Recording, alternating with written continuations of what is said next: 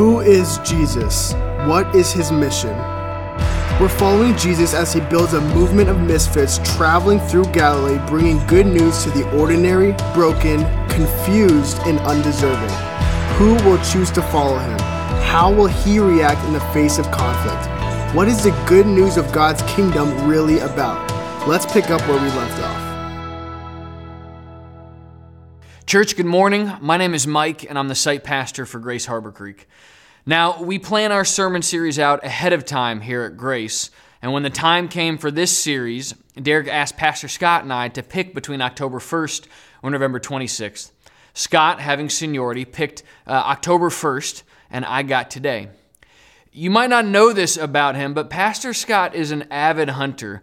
Uh, while you normally can't hunt on Sundays, today is an exception because the deer rifle season started this weekend. You can hunt today. So I'm not saying he had ulterior motives. I'm just saying if you're at Grace McKean this morning, maybe you should look around and see if Pastor Scott is there or not. I'm sure he is. Probably. Well, most of you know that in September we began an almost two year long journey through the Gospel of Mark. And we'll be taking a break from it to get a look at Christmas behind the curtain starting next week. And I'd love for you to come back and join us for that series. But today, we're finishing up this chunk of Mark, which we've called a movement of misfits. For those of you that have ridden along with us so far, I hope you'd agree that this has been such a profitable journey. And one of the benefits of plowing through a book of the Bible is that we don't get the luxury of pasting over verses that we don't like or, or which are confusing. And one of those is in our passage today. We'll be sitting in Mark 41, verses 21 through uh, 34, but verse 25 is kind of a doozy. For to the one who has, more will be given, and from the one who has not, even what he has will be taken away. Does that sound fair? Because honestly, to me, it sounds like the worst bits of capitalism and socialism smushed together. For to the one who has, more will be given, and from the one who has not, even what he has will be taken away. Is that compelling? Does it make sense? Now, I hope this morning that we can uncover the meaning and context of Jesus' important words here. If you weren't with us last week, Derek taught through the parable of the sower. And that is the, the main parable or story in a subsection of parables that are included in the end of Mark chapter 3 and through all just about all of Mark chapter 4.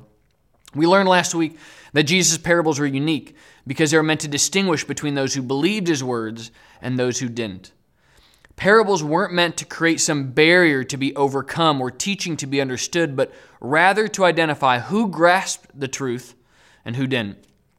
Derek said parables were a method of separating the curious from the serious. So let's begin in our passage today, Mark uh, chapter 4, verses 21 through 23. And he, Jesus, said to them, Is a lamp brought in to be put under a basket or under a bed and not on a stand? For nothing is hidden except to be made manifest, nor is anything secret except to come to light. If anyone has ears to hear, let him hear. Jesus is saying the truths of these parables, which he's been telling, are meant to be made known. Just because these parables can be difficult to understand doesn't mean they should stay that way. That's why Jesus launched into an explanation of the parable of the sower when his disciples approached him afterwards and asked him about it. In one of the commentaries I read while studying Mark 4, it said, The concealed is in its very nature destined to be revealed in its time. A thing absolutely and forever concealed would not be concealed, it would, as such, have no meaning. For example, we all know somebody from Texas. Texans always self identify, right? I mean, what's the point of being from Texas if you don't tell literally everybody you meet immediately within the first interaction that you are a proud Texan and then climb up into your way too big truck and drive away? If you're from Texas, please forgive me. I'm just kidding, kind of. Jesus' words are not meant to be veiled forever, but to be revealed. These verses serve as a complement to Mark 4:12 that we read last week when Jesus said they will see but not perceive, hear but not understand. Just because the truths of these parables separated the curious from the serious didn't mean that they should be hidden or left unexplained. Uh, in verses 33 and 34, with many such parables, he spoke the word to them as they were able to hear it He did not speak to them without a parable, but privately to his own disciples, he explained everything. I think there's an implicit command here to disciples and to us to pursue and apply these truths, which is perfect because we have two short parables to chew on in our passage today. And both of these parables are specifically about the kingdom of God. But before we dive into them, let's talk about what Mark means when he uses the term kingdom of God. Because it can be somewhat confusing, so I think it would be helpful if we defined it. And we also need to articulate how the kingdom of God relates to Mark's usage of the term gospel. Are they synonymous? Are they different? So remember, all the way back in Mark chapter 1, verses 14 and 15, we read Now, after John was arrested, Jesus came into Galilee, proclaiming the gospel of God and saying, The time is fulfilled, and the kingdom of God is at hand. Repent and believe in the gospel. These two terms, the gospel and the kingdom of God, each have different nuances. But for Mark, they converge together in Jesus. Jesus is the content of the gospel, the good news of salvation, and Jesus is the embodiment of God's coming kingdom. The old Sunday school answer for everything, Jesus, it checks out here. Uh, it's kind of like water, right? Water can be liquid, of course, but it can also be a solid, uh, i.e., ice, uh, or even a gas. And no matter what we're holding, or what we're beholding, at the most foundational level, it's simply the chemical compound H2O. In the same way, every aspect of our faith always ends up at Jesus. I read a great, uh, a great quote that sums up this concept. It says, The gospel is about God's kingdom invading the earth. The kingdom of God was embodied in Jesus himself, displayed in his incarnation, ministry, death, and resurrection. So, with all that in mind, what does Jesus teach us about the kingdom of God? Let's continue in uh, verse 26 here. And he said, The kingdom of God is, is as if a man should scatter seed on the ground. He sleeps and rises night and day, and the seed sprouts and grows, he knows not how. The earth produces by itself first the blade, then the ear, then the full grain in the ear. But when the grain is ripe, at once he puts in the sickle because the harvest has come. This parable, these couple of verses here, this story, this parable is unique because it doesn't appear in any of the other gospel accounts written by Matthew, Luke, or John. And just knowing that should make us lean in a little because Mark uniquely included it to communicate something specific. Notice that in verse 26, the man is scattering seed. This guy's he's putting in some effort, right? He's got to buy the seed prepare the soil, get up early, drag that big bag out, and finally throw it on the ground. And that's a lot of work. But how does the growth happen? He knows not how. The earth produces by itself first the blade, then the ear, then the full grain in the ear. It's not the farmer making the earth produce, it's God. God makes the growth and chooses to use the human effort to achieve his inevitable outcome. And remember, this parable is being applied to the kingdom of God, not personal salvation or evangelism necessarily. And the key takeaway of this parable is that the end result, which God has designed, will surely come. The farmer can't make the seed sprout any faster, he can't even make it sprout at all. He knows some best practices, but he relies on God to bring about the imminent harvest. It's not necessary for us to know how or when the kingdom of God is coming. We're not in a position to dictate to God how His gospel should reach the ends of the earth. We're just called to play our part. Plus, I don't get the vibe that this guy is obsessing about millenniums or trumpets or dragon babies. And that was a confusing sentence, you should take a read through Revelation. It's fascinating. But God's process of bringing about His end state is one that requires, requires patience and humility from us. No political ideology or candidate no specific country or nation, no action or inaction on the global stage will do anything to speed up or slow down the coming of God's kingdom. I think we just have a tendency to try to hurry up Jesus' return by placing our hope in who we vote for, or the charity we give to, or one side's victory in a conflict, but those are sorely misplaced hopes that won't ever deliver as people who have placed our faith in Jesus, we have to remember that God is in control and Jesus will certainly return on his timeline. we can have confident hope in the future that God has planned for us while being content to humbly, faithfully, and patiently play our role.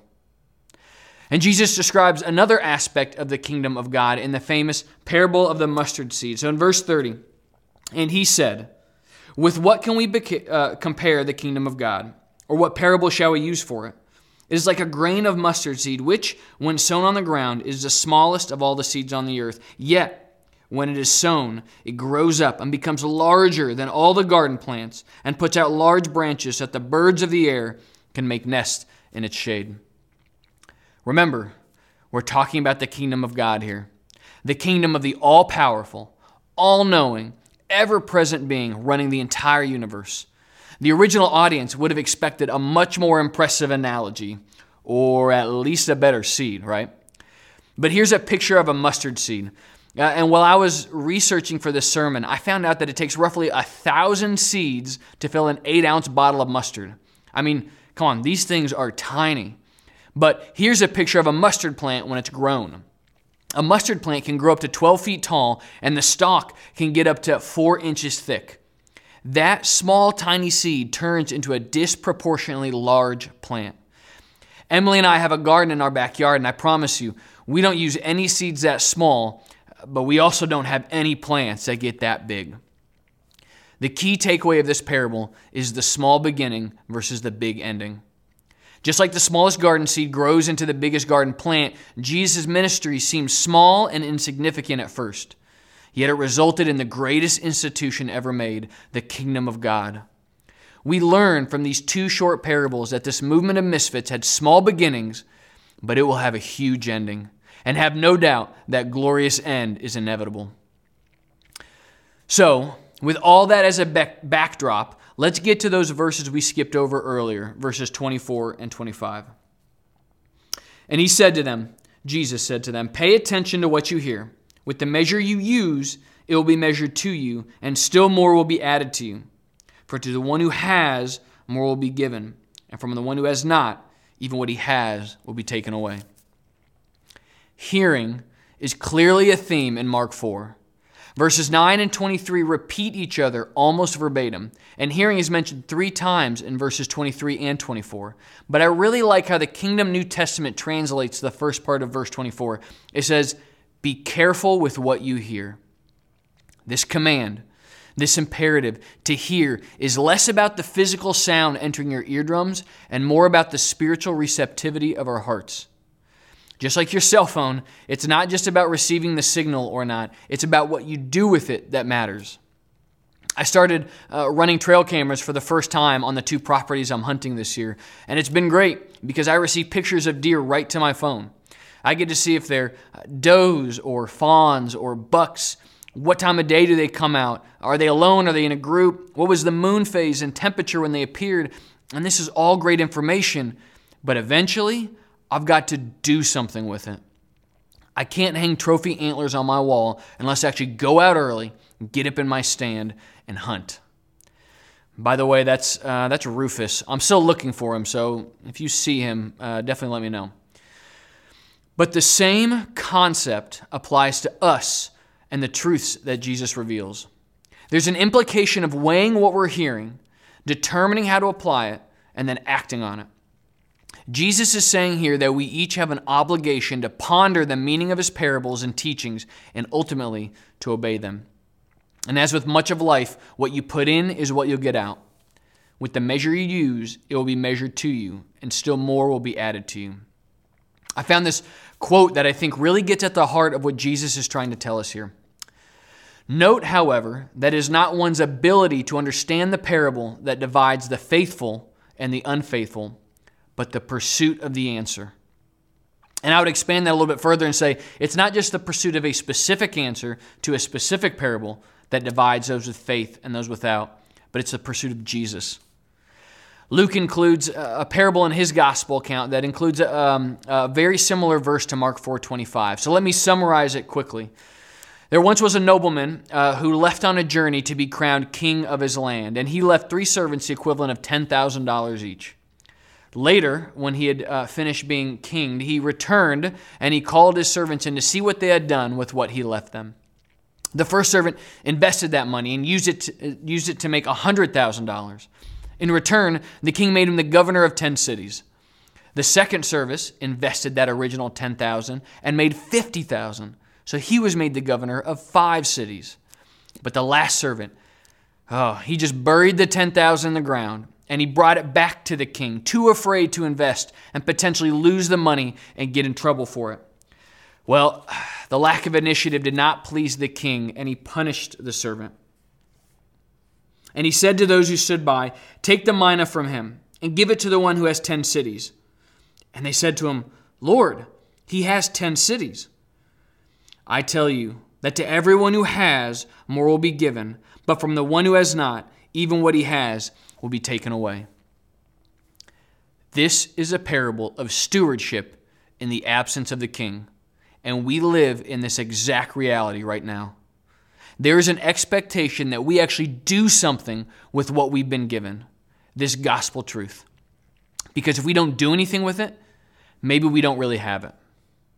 Now, before Derek gets a bunch of emails about my theology, there is no earning or losing of salvation being implied here. I'm not saying we must earn our faith through any kind of action. Justification is by faith alone and only through the grace of God. Ephesians 2 8 and 9. For by grace you have been saved through faith. And this is not your own doing, it is the gift of God, not a result of works, so that no one may boast. But as John Piper has so powerfully said, the faith that justifies is the faith that sanctifies. If you have a saving faith in Jesus, you will progressively look more like him. You will do good works. Because right after Ephesians 2 8 and 9 comes verse 10. For we are his workmanship, created in Christ Jesus for good works, which God prepared beforehand that we should walk in them. Actions don't earn your faith, they prove them. And where there is no sanctification, meaning there are no good works, no clear pursuit of Jesus, no acting more like Jesus at work, at school, at home, if there is no proof of sanctification, then there might be no faith. Because the faith that justifies is the same faith that sanctifies. I think Satan has done a masterful job convincing so many of us in the American church, maybe many of us at Grace Church, to bury our coin in the sand, to hide our lamp, and to just wait for Jesus' return. He has deceived so many of us into an apathetic faith that doesn't involve a pursuit of Jesus. And friends, that actually isn't faith at all. I read a story about a woman who approached her pastor and said, I just want to be a Christian. I don't want to be a disciple. I like my life the way it is. I believe that Jesus died for my sins and that I'll be with him when I die. Why do I have to be a disciple? Church, this mindset of just running out the clock until either Jesus comes back or you die and go to heaven is a spiritual passivity that is not the faith that Jesus provides. I recently read a, a fantastic book, Renovation of the Heart by Dallas Willard. And in it, he says, a fundamental mistake of the conservative side of the American church today, and much of the Western church, is that it takes as its basic goal to get as many people as possible ready to die and go to heaven. It aims to get people into heaven rather than to get heaven into people. The way to get as many people into heaven as you can is to get heaven into as many people as you can. That is, to follow the path of genuine spiritual transformation or full throttle discipleship of Jesus Christ. The faith that Jesus provides is a full throttle, risk taking faith that pursues truth and the application of it against the backdrop of the reality of the kingdom of God. Remember the mustard seed. Jesus ushered in this new kingdom that started small, but it's going to be colossal. Remember the growing seed. Even though it might look hopeless at times, and though we might not understand exactly how it's going to come about, this kingdom will surely come to fruition. We can take risks for the gospel, knowing how the story ends. Jesus wins. He defeats sin and evil and suffering and disease. And for those of us who claim Jesus, we win with him.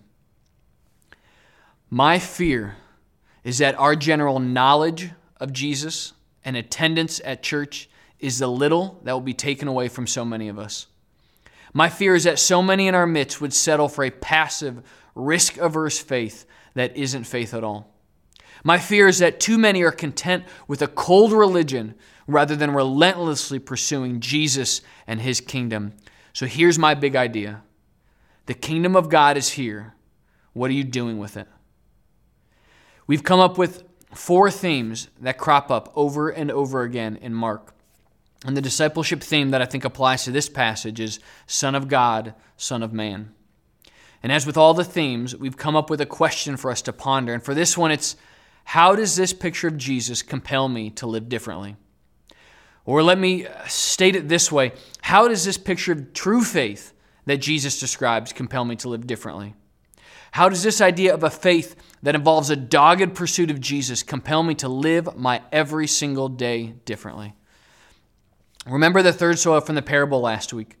The one with the seed sown among the thorns, where the cares of the world and the desire for riches choke the seed and it produces no fruit.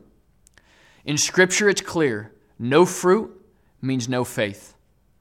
But the last soil, the good soil, produced a crop 30, 60, a hundredfold. How can we partner with the Holy Spirit so that our faith produces fruit, both personally and publicly? Personally, are you pursuing His Word?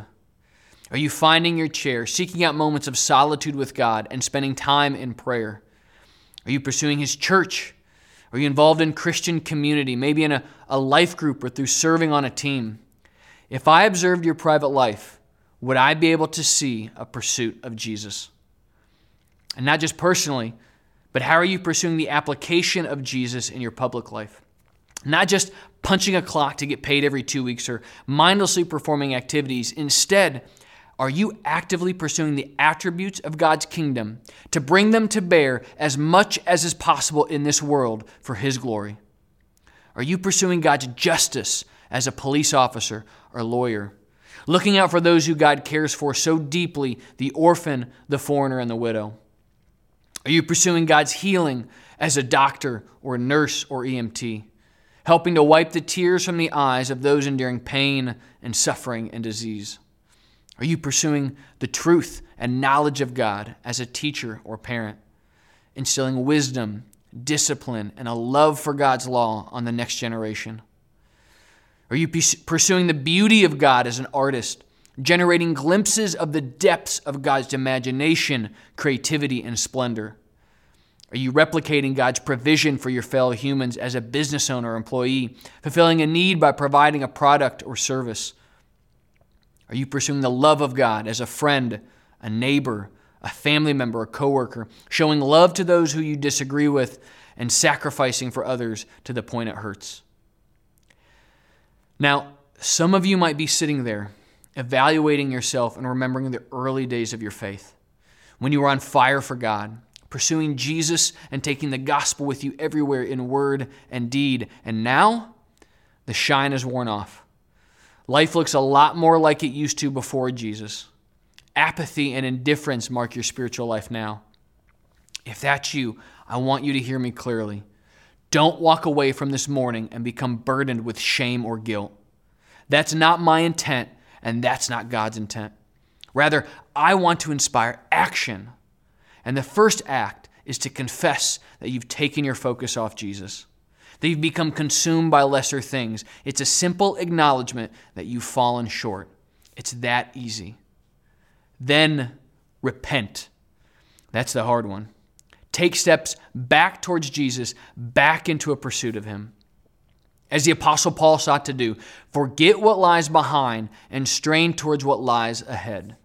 This path of sanctification, the long road of looking more like Jesus over your lifetime, is one of constant two steps forward and one step back. And if you've wandered away, if you've become distracted, if you've lost your passion, get back in the game.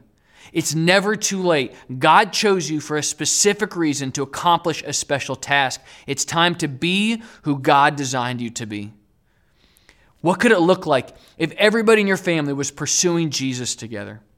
What could it look like if you brought a passion for the attributes of God back into your work?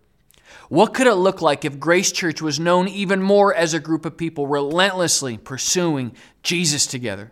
What kind of impact could we have in the city, in this county, in this region? What would it look like if the American church actually pursued the kingdom of God with a passionate and risk taking faith? If you have ever questioned whether you could have an impact in this world, let me assure you, when you pursue Jesus and a relationship with Him, along with others in a local church, you will have an impact that extends into eternity, whether you get to see it on this side of heaven or not. So, as we get ready to wrap up here, I want to give us a next step. And I want to go back to our twist on the discipleship question that I mentioned earlier. How does this picture of true faith that Jesus describes compel me to live differently? Please take time to reflect on this question this week. Seriously, set aside 5, 10, 15 minutes, whatever, but, but please chew on this question. I'd encourage you to ask the Holy Spirit to reveal something to you that you might not see. And then, here's the hard part, but also the exciting part go do it. Be doers of the word and not hearers only. The original audience expected the kingdom of God to start with a bang and make immediate progress. Instead, they got a mustard seed, a slumbering farmer, and confusing parables. And yet, this is how God chose to break into our world and start a movement that would ultimately bring his children back to him. This reality requires a response, and it requires action on our part. It requires pursuit and risk, and church, please know it is so worth it. I'd love to end our time together praying over us as a church. So, would you join me? Father, my words might have come out sharp, and where they did, would your spirit soften them? But Father, I believe that, uh, I, I hope that my words were also meant for some, for many who are hearing this. And so, for those individuals, Father, would your spirit go ahead of them? Would your Spirit help them to land and to make a life lasting change that results in a pursuit of your Son, Jesus, and in a glorification of your coming kingdom? Father, I pray uh, over Grace Church and all who are watching and listening, wherever they may be, that we would be a people marked by the pursuit of your Son, Jesus, and the mission that you've given your church. Father, I pray that each of us would have an impact where we live, where we work, uh, where we pl- play every aspect of our lives, Father. I pray would come under this idea of pursuit of your Son Jesus and what he stands for and for the coming kingdom. Would we be known by that? Would we have an impact for that?